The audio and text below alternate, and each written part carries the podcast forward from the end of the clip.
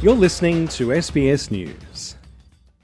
Cardinal George Pell has died in Vatican City following complications from hip replacement surgery. He was 81. The Archbishop of Sydney, Dr. Anthony Fisher, has urged parishioners to pray for the late Cardinal.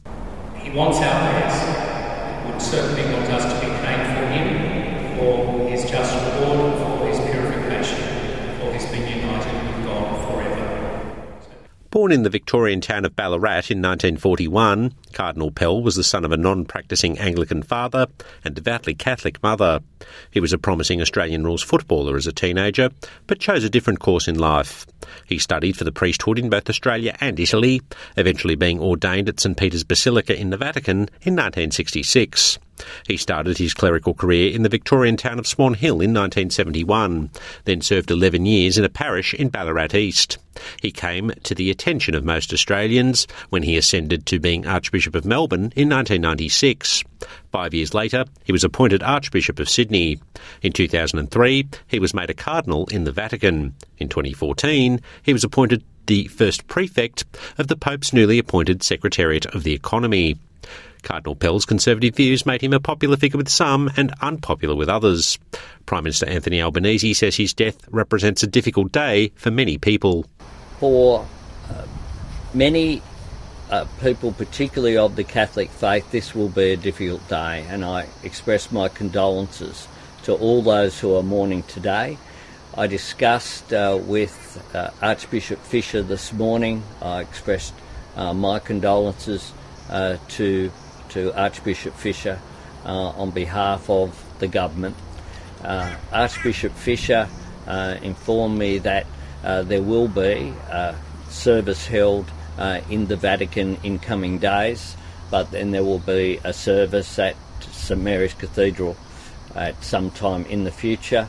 The Department of Foreign Affairs and Trade are providing assistance to ensure that Cardinal Pell uh, is brought back uh, to Australia, and those arrangements are being put in place. Cardinal Pell's attitude to and actions pertaining to child sexual abuse marred the latter part of his life and made him a toxic figure in many circles.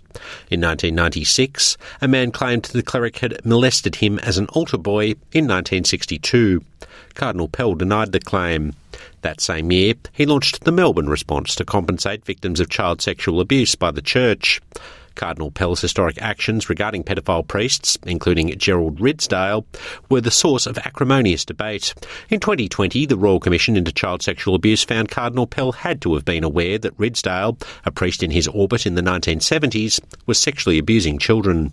In 2017, Cardinal Pell was himself charged with a series of sexual assault offences by Victoria Police. He was accused of molesting two teenage boys in the sacristy at St Patrick's Cathedral when he was Archbishop of Melbourne in 1996. He returned to Australia to face the charges. He was convicted in late 2018 and sentenced in early 2019. He was the highest ranking Catholic official to be jailed over such charges. He spent 404 days in prison before the convictions were overturned by the High Court of Australia in 2020. Cardinal Pell was a free man, but his reputation with many remained tarnished. Sexual abuse survivor Phil Nagle says he doesn't feel sadness at Cardinal Pell's death because he feels the cleric was more concerned about the welfare of the church than the welfare of abuse victims. I've spoken to most of the Ballarat survivors this morning. You know, no one really cares about what George and no one's upset or sad about it. It's just the, the end of his journey, and and um, you know we all know the Royal Commission found him uh, that he did know what was going on. It's a very tainted brand, and um, yeah, so he's no no sadness at all. So it's um, yeah, just just the end of the journey for him. Don McLeish is the coordinator of the Australian branch of the Survivors Network of those abused by priests. He says the Cardinal should have done more to protect children from abuse. That uh, there will be no tears shed by survivors whatsoever, uh, or family members, and, and, and many advocates will not shed tears, even although it's, there's no joy in the death of anyone. But there'll also be uh, a sense of no closure for some people, I believe. Sunil Awasthi, SBS News.